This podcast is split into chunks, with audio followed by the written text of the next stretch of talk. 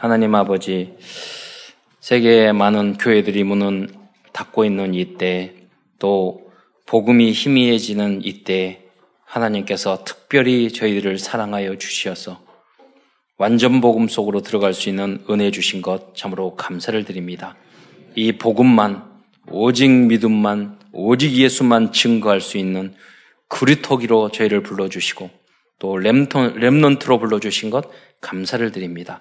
오늘도 강단 메시지를 통해서 하나님이 나에게 주신 언약의 메시지를 붙잡게 하옵시며 이 하나님의 말씀이 나의 인생을 통해서 가장 확실하게 성취될 수 있도록 역사하여 주옵소서. 그리스도의 신 예수님의 이름으로 감사하며 기도드리옵나이다. 아멘. 어, 오늘 본문 말씀을 보니까 하나님의 온전하신것 같이 너희도 온전하라 이 말씀을 어, 마태복음 5장에서 마지막으로 하셨습니다. 여기엔 두 가지 의미가 있습니다. 아, 그게 뭐냐면 어, 너희들은 하나님의 온전하신 절대 안 된다는 거죠. 우리를 절망케 하는 것입니다. 그래서 누가 필요하죠? 어, 하나님의 온전하신 같이 너희들 온전하라. 온전하게 됩니까? 안 되지 않습니까? 그러니까 우리에게는 그리스도가 필요한 줄 믿으시기 바랍니다. 그두 가지가 있습니다. 아, 그러면, 아, 그럼 대충 구원받고 오직 예수 이렇게 말하면서 성장 없이 그냥 살아라. 그건 의미하는 건 아니죠. 그러면서도 이 오직 예수로 결론 내면 이제 아, 너희 의가 서기관과 바리새인과 같이 절대 불가능한 모습인데 너무나 우리는 죄와 세상을 사랑해서 어, 끊을 것, 버릴 것, 그거 버리지 못하고 살 수밖에 없는 우리지만 그러나 어, 우리가 이 복음 속에 살아가면 하나님의 온전하신 가치. 그러니까 예수님이 말씀하시잖아요. 백부장의 믿음을 보고 예수님도 깜짝 놀라잖아요. 내가 이러한 믿음을 본 적이 없었다. 여러분이 지금은 연약하지만 잘 성장하셔서 나중에 하나님도 예수님도 여러분의 모습을 보고 깜짝 놀랄 정도로 그러한 영적 서밋이 되시기를 축원드립니다. 그게 전도자의 삶 62가지입니다. 거기를 향해서 우리는 계속 치유받고 도전해 나가는 것입니다. 그런 중에 오늘은 오바데를 중심으로 하나님 말씀을 나누고자 합니다. 아, 오바데는 남유다 출신의 선지자였지만 다른 많은 선지자들처럼 어, 북이스라엘이나 남유다를 향해서 계시의 말씀을 전한 것이 아니고 어, 에돔의 후손인 에돔 족속에게 에서의 후손인 에돔 족속에 하나님의 말씀을 전하고 있습니다. 이 에서는 누구죠? 위로 쭉 올라가다 보면 그 이스라엘의 조상은 야곱이지 않습니까? 열두 지파. 야곱의 아들이 열두 명 있었죠. 그 열두 지파였는데 어, 이 야곱의 형이 에서 였지 않았습니까? 그 에돔 족속은 바로 이 에서의 후손이었 겁니다. 그래 보면 먼 친척이죠. 먼 친척. 그런데 성경을 보면요. 사사건건 이 에돔은요. 이스라엘 민족을 괴롭혔어요. 형제인데. 형제인데. 꼭 일본 같아요. 멀리 보면 사실은 그 외모도 같고 그렇지 않습니까? 그런데 꼭 괴롭혔어요. 쳐들어오고 뺏어가고 막 그랬어요. 그러니까 하나님께서 너희는 이렇게 먼 조상의 같은 먼 친척이지만 너희는 형제인데 왜 이스라엘 민족을 이렇게 괴롭히냐? 너희들이 너가 그렇게 하면 어, 하나님은 너는 결국 멸절하리라. 이 경고의 메시지를 하고 있는 게 바로 이 에도 어, 오바데아서인 겁니다. 여러분, 이 오바데아서가 한 장밖에 아니거든요. 그러나 우리에게는 굉장한 우리 삶에 적용한 인생에 적용할 때 아주 중요한 메시지. 우리 놓칠 수 있잖아요. 예를, 예를 들면 마태복음처럼 많은 말씀 중에 한 형제 사랑에 대한 이야기가 한 부분이라고 그러면 우리는 그냥 넘어갈 수 있잖아요. 여러 가지 중에 하나. 근데 오바데서는요 핵심적인 내용이 딱 하나예요. 형제를 사랑하라. 그거죠. 왜 그럴까요? 여러분 창세기 3장 결과로서 나타난 창세기 4장이 뭐냐면 가인기 가인이 아벨을 돌로 쳐 죽이잖아요. 바로 그거예요. 예. 지금도 사단은 우리 형제 사이를, 부부 사이를 그 분열자, 이간자지 않습니까? 그러면 반대로 이야기하자면 우리들이 사랑할 수 있고 용서할 수 있고 우리 인간 인간들은 다 아담의 후손이거든요. 우리는 다 형제거든요. 그러면 인간을 원수라도 사랑하고 이해하고 용서하고 수용할 수 있다면 그거는 거꾸로 말한, 말한다면 창세기 3장의 문제, 흑암, 사단의 그 세력의 흑암이 꺾인 건 줄 믿으시기 바랍니다. 그 결과를 말해주는 거예요. 반대로 여러분이 아직 내 마음속에 섭섭하고 뭐 형제가 믿고 저 뭐 이런 게 있다면 어 여러분 아직 창세기 3장의 그 올무 예틀 그것을 벗어나고 있지 못하다는 것을 반증해 주는 것이거든요. 그런 의미에서 굉장히 우리에게는 시금석이 된다는 거죠. 오늘 이 말씀을 언약으로 붙잡고 여러분이 거듭나고 새로워지시기를 축원드립니다. 그래서 오바데스를 기록한 목적은 형제 민족인 이스라엘 민족에게 악을 행했던 에돔 족속은 결국에는 명, 멸망할 것이다. 경고의 메시지. 우리가 보통 그렇게 말하잖아요. 너 그러다가 망해! 이렇게 이야기할 때는 너 꼭 망했으면 너무 내가 기분이 좋겠다. 이런 뜻이에요. 그게 아니잖아요. 그렇게 하지 마라. 이 말이죠. 그러면 안 된다. 네, 이 말이죠. 하나님이 에돔 족속을 향해서 오바데아 선지를 통해서 이 메시지를 준 거예요. 너희들은 그러지 말아라. 그러면 망하게 된다. 그러나 이 언약의 말씀을 듣지 않았죠.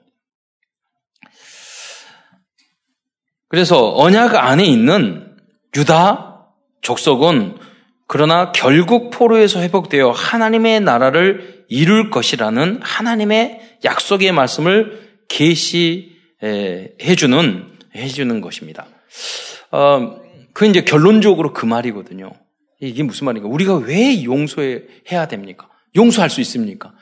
여러분을 형제, 친척, 또, 어, 뭐, 이방 나라, 옆에 있는 나라, 큰 나라, 작은 나라, 우리를 괴롭혀도 우리가 언약 안에 있으면 그들은 망해도 결국 여러분은 승리할 줄 믿으시기 바랍니다. 그러기 때문에 다 용서해도 돼요. 어, 우리 친척이 계시는데 그분은 우리를 만나면 기분 나쁜 이야기를 그렇게 탁 하셔요. 그러니까 그분의 인생은 우리 시기 질투하는 게 우리 집안을 시기 질투하는 게 인생인가 봐. 삶의 목적인가 봐. 근데 일본에서 그제 만났거든 만났는데 탁 아, 어렸을 때 봤으니까 오랜만에 좀 보니까 야, 이제 이제 너도 늙었다 그러는 거예요. 그러니까 속으로 말하기를 아, 저 인간은 꼭 만나면 기분 나쁜 소리만 저렇게. 여러분, 그러지 마세요. 오랜만에 만나도, 아, 이렇게 변함이 없었어요. 그럼 얼마나 기분 좋아요. 늙은지는 내가 알아. 그러잖아요. 알고 있는데, 그래도, 아, 이렇게. 그러다가 이제, 어, 무슨, 뭐, 일이 있었어요. 그래서 또 갔어요. 이번에 만났는데. 최근에, 기분 나쁜 일을 연달아 나한테 스트레스 한 혈압이 한 20 올라갔을 것 같아. 그런데 만났는데 우리 동생이 이렇게 일을 잘하고 있어서 바쁘다거든요. 전국 장애인협회 회장 돼가지고 국회 뭐 사회복지 뭐 전체 모임 하느라고 너무 바쁘거든요. 근데 탁 만났어요. 뭐 그런데 그리고 많은 사람 만나보니까 뭐 음식도 많이 먹게 되잖아요. 근데 탁 만나서 하는 말이 탁 보더니 아 제 동생한테 그러니까 너 배가 이렇게 많이 나왔니? 배 나온지 안다고요. 말 안 해도. 살찐 줄 알아요. 근데 꼭 그렇게 말을 해요. 배기 싫게. 여러분, 살찐다고 살 쪄도 그렇게 말하지 마세요. 오랜만에 만났는데 첫 인사가 그렇게 기분 나쁜 인사를 해 하면서 그 뭐냐면 그 사람의 영적 상태를 말해주는 거예요. 다른 사람이 잘 되는 게 배 아프다는 거예요. 깎아 내려야지 내가 혈액 순환이 잘 되는 그 마귀의 체질이라는 거죠.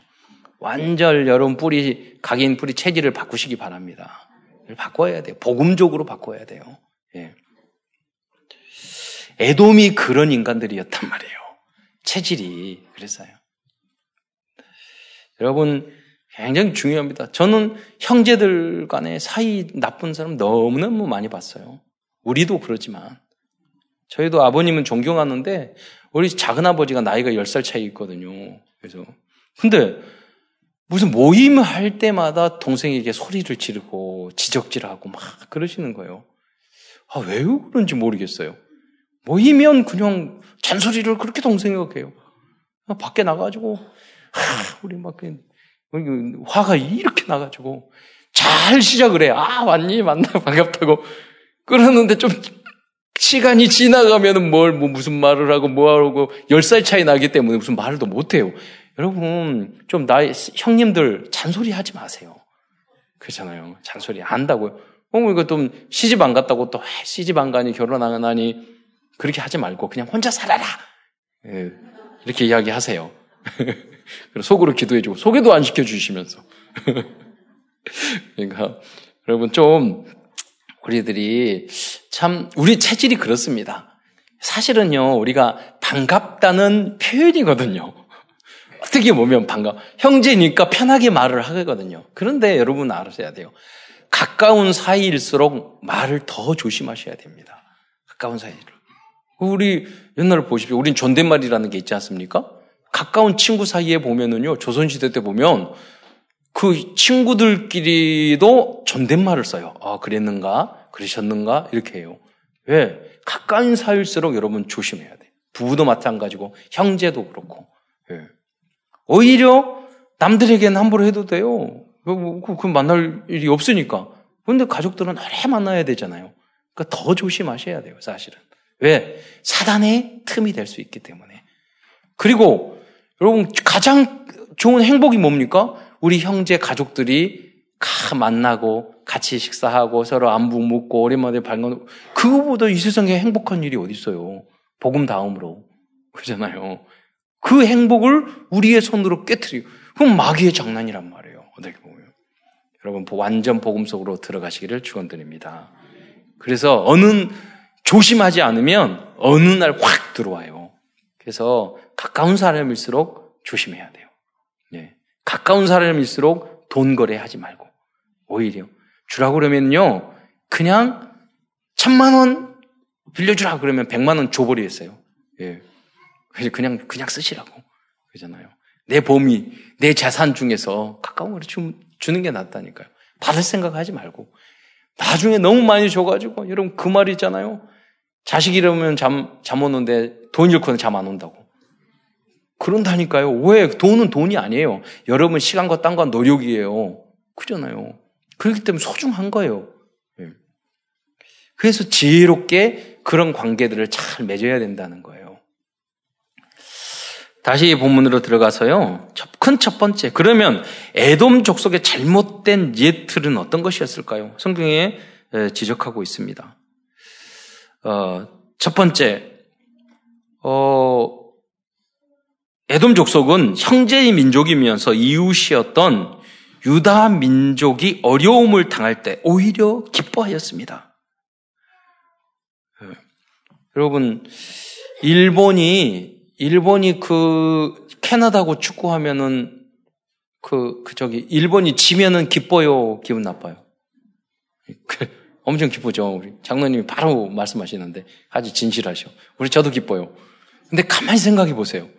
그런데 캐나다하고 우리가 피가 더 가깝겠어요? 일본하고 가깝겠어요? 그렇잖아요. 어떻게 보면 같은 동양인이고 이웃이니까 여기를 응원해야 되는데 이놈 이놈들이 워낙 나쁜 짓을 많이 해가지고 그런데 좀 달라. 그러면 북한하고 캐나다 했는데 북한이 지면 기분 좀 나쁘잖아요.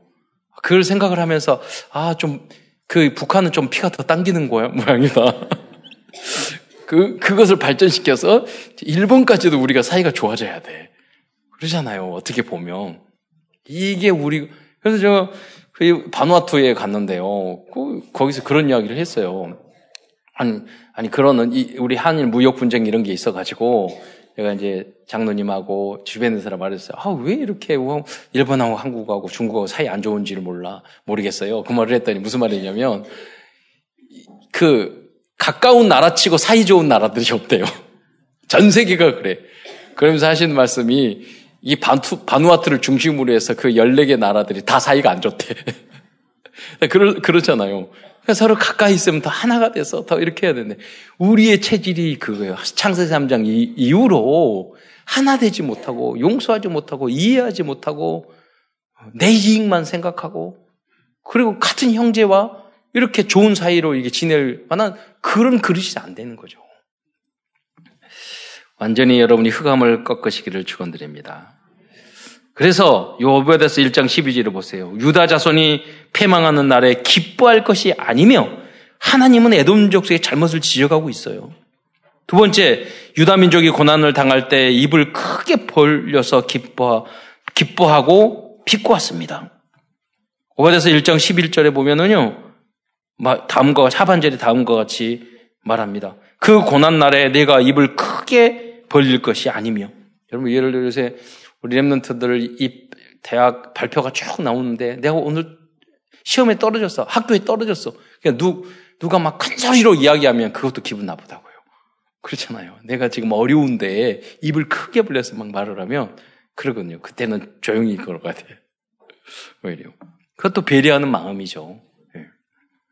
세 번째, 에돔 족속은 유다 족속이 환란을 당할 때 그 기회를 타서 적들과 함께 자신들을 이익을 취, 취하였습니다.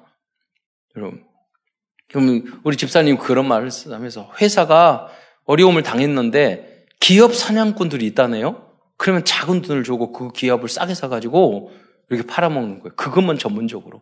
어려움을 당했는데 그런데 마침 잘 만나서 적당한 가격으로 이렇게 했다. 이런 말씀을 하시더라고요. 아, 진짜 기적이고 응답이다. 이런 이야기를 한 적이. 그래서 남의 불행을 나의 이익의 길로 삼는 경우가 많은 거예요. 여러분, 저희에서 6천년 종 형도 그랬는데, 그 미국에 가보면은요, 이민하지 않습니까? 그러면 이민 올 땐 돈이 많거든요. 그러면 그렇게 그 친하게 지내면서 도와주면서 그 돈을 다 이렇게 사기쳐 먹는 사람이 많습니다. 미국 안에. 다 한 번씩은 당해요. 저희 누님도 호주로 유학, 그, 유학을 가려고 그랬거든요. 이민을 가려고 그랬거든요. 그런데 거기 호주 교문의 회장님이 만나서 하시는 말씀이 무슨 말을 하시는 줄 아세요? 한국 사람 조심하라고. 그렇게 말씀하셨어요. 예. 그런 일들이 굉장히 많습니다. 여러분, 그러면서 하는 말이 호주에 있는 중국 사람은 이렇게 장사를 하고 식당을 한다. 그러면 거기 교, 중국 화교에서 모여가지고 여기에선 중국 어디에다 장사할 거냐, 어떤 장사를 할 거냐, 그렇게 여쭤봐가지고 거기에 화교가 있으면 여기는 있으니까 식당에 있으니까 같은 종목 하지 말고 저기서 해라 장소를 지적해 준대요. 그리고 장사하다가 잘 안 되면 불러다가 자금도 주고 왜 안 되는지 컨설팅도 해주고 그래서 그 식당을 잘 되게 한다는 거예요. 그 일을 해야 될 거 아니에요. 우리는 오래도 5천 년 동안 작은 땅덩이에서 이렇게 살다 보고 많은 아픔을 당하다 보니까 우리들이요 배려하고 서로 함께 가는 게 없어요. 이걸로 갈라지고 저걸로 갈라지고 그 이흑함을 완전히 여러분 복음으로만 꺾을 수 있는 줄 믿으시기 바랍니다. 얼마나 자기 이익만 생각하는지 함께 갈 줄 모른다니까요. 그래서 어떤 분이 그래요. 우리 한국 교회는 왜 이렇게 싸우고 찍히고 뭐 이러냐고. 교회는 왜 그러냐고. 뭐 그래요. 그래서 그런 말을 했어요. 가만히 생각해 봤더니 여러분 한국 교회가 잘못된 게 아니라요. 교회가 잘못된 게 아니에요. 여러분, 한국 사람이 문제가 돼요. 그 상처받은 사람이 교회로 들어왔단 말이에요. 우리 한국 교회 교회사를 보면 너무나도 훌륭한 선교사를 보내줬어요. 전 인류 역사상 이렇게 훌륭한 선교사들이 이렇게 많이 들어온 나라가 없어요. 엄청난 축복을 하나님을 주셨는데 우리가 우리 각인뿌리 체질을 바꾸지 못하고 복음 안에 들어와서도 우리가 여전히 그렇게 행동을 할 때가 많단 말이에요. 여러분 복음으로 완전히 여러분이 거듭나시기를 축원드립니다.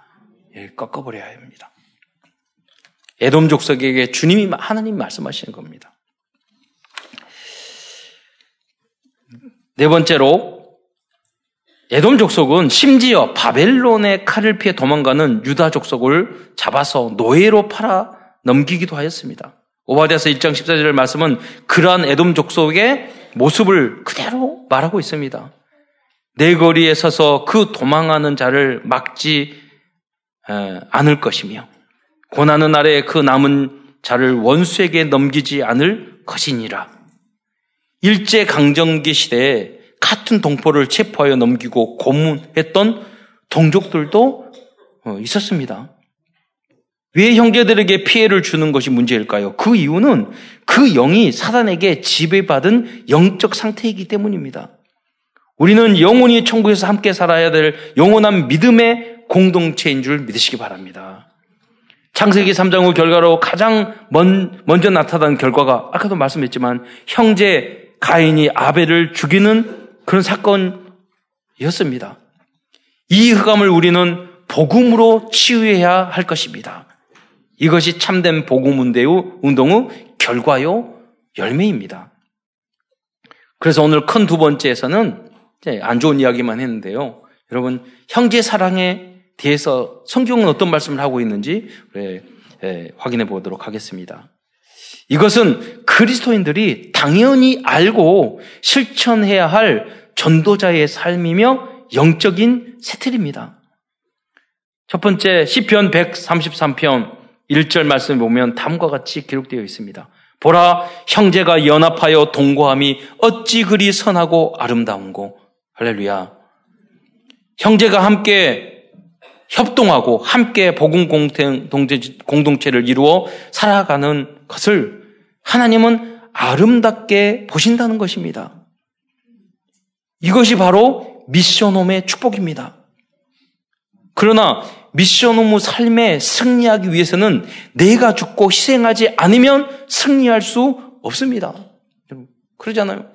아버지가 헌신하고 어머니가 설거지하고 청소하고 뭐 하고 그러다가 가끔 아들 딸이 설거지 해주고 그러면요 완전히 하나님의 나라로 변해요. 그래요.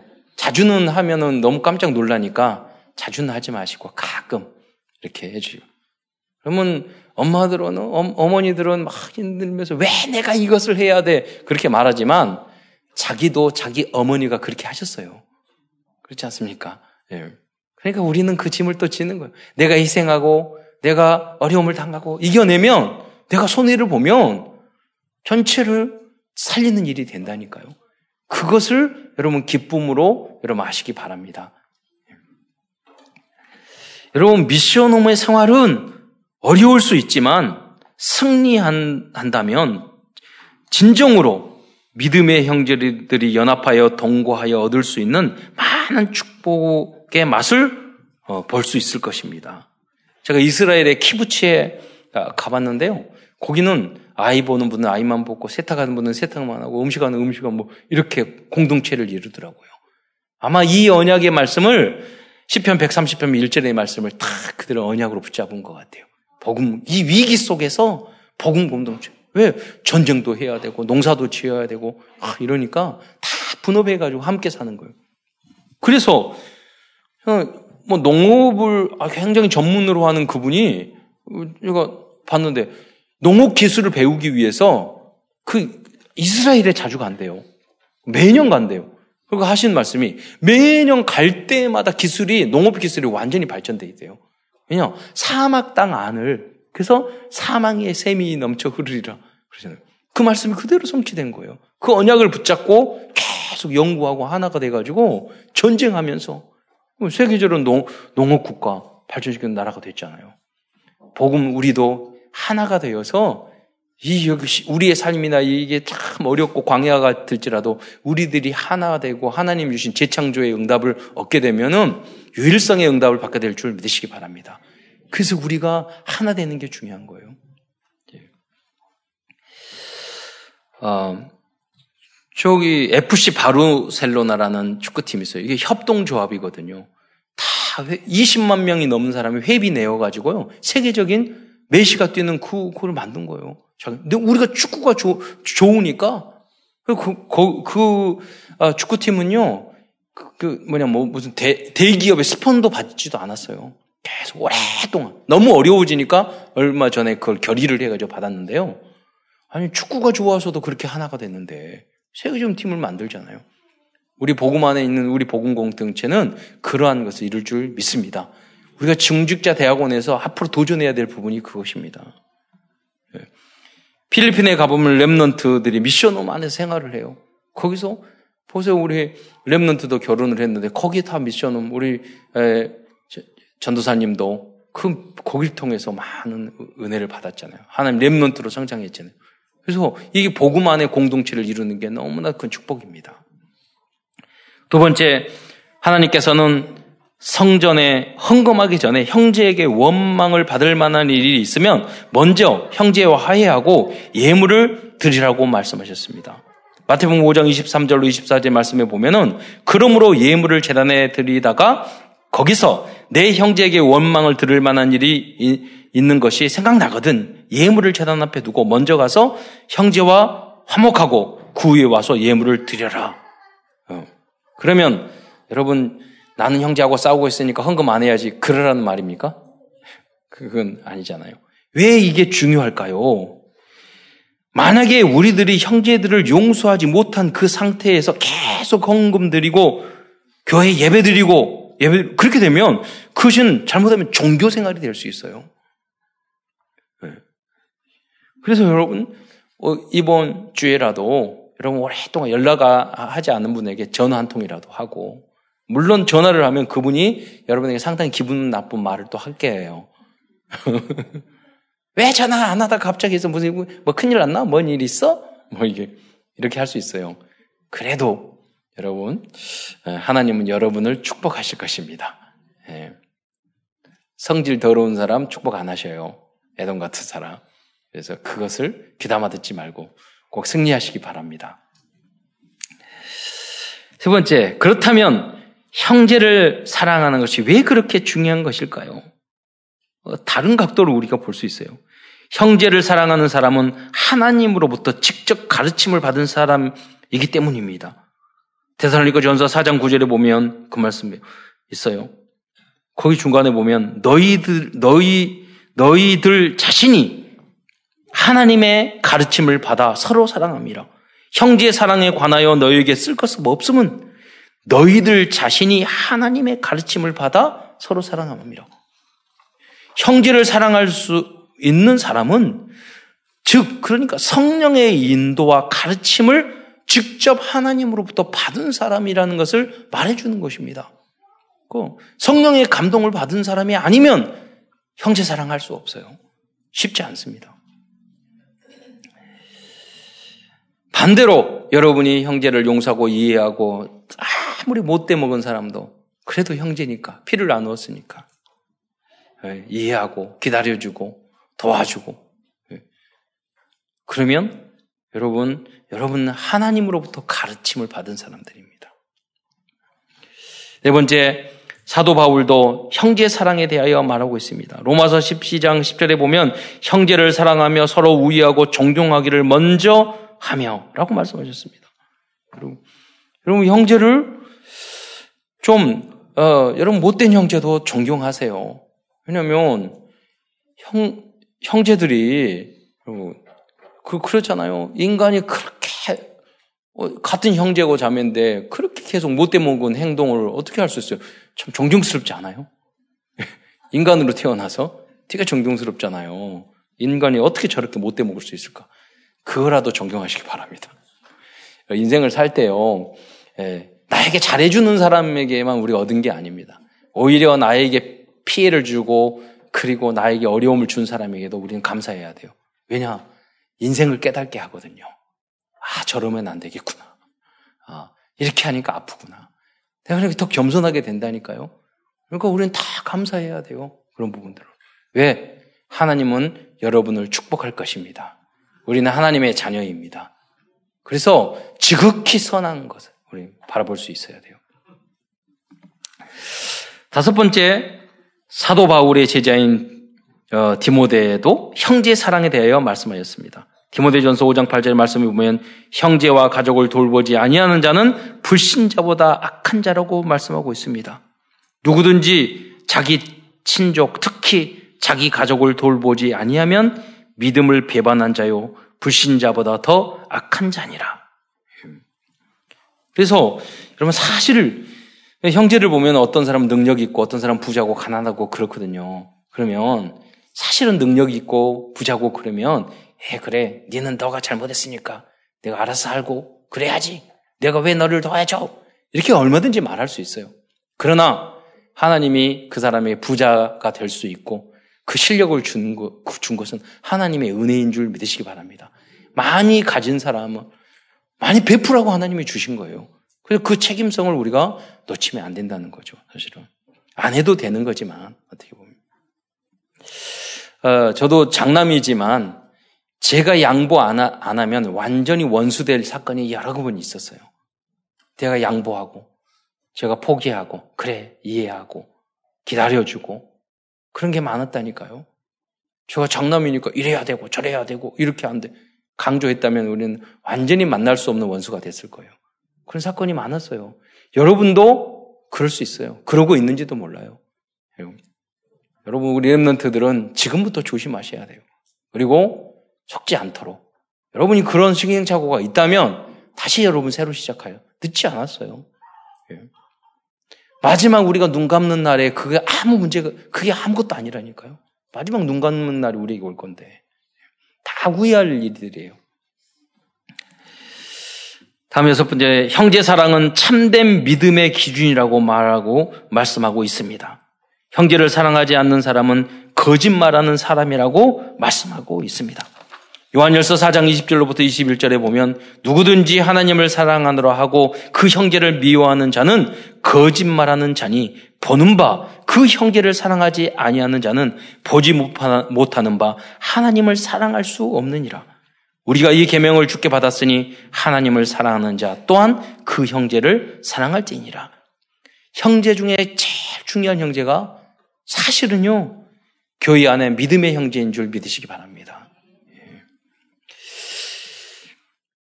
다음은 하나님께서 오바데아서를 통해서 우리들에게 알려주시는 가장 중요한 메시지는 언약의 백성은 어떤 어려움이 있어도 회복되고 승리한다는 것입니다. 여러분, 요 오바데서 1장 19절부터 20절의 내용이 보면요. 그러니까 그 내용은 뭐냐면 에돔 족속으로부터 많은 핍박과 고난을 당하고 많은 걸 뺏겼던 이스라엘 민족이 결국은 포로에서 해방되어서 모든 땅과 성을 다시 회복할 것이라는 하나님의 언약의 말씀으로 마무리를 하고 있습니다. 여러분, 여러분이 우리가 양보해도 됩니다. 우리가 손해봐도 됩니다. 우리가 져도 좋습니다. 네. 하나님은 여러분의 편입니다. 결국은 우리가 다 양보하고 다 손해보더라도 하나님은 여러분을 축복할 것입니다. 네. 그렇기 때문에 우리는 이 언약, 언약을 굳게 붙잡고 우리는 다 양보할 수 있어요.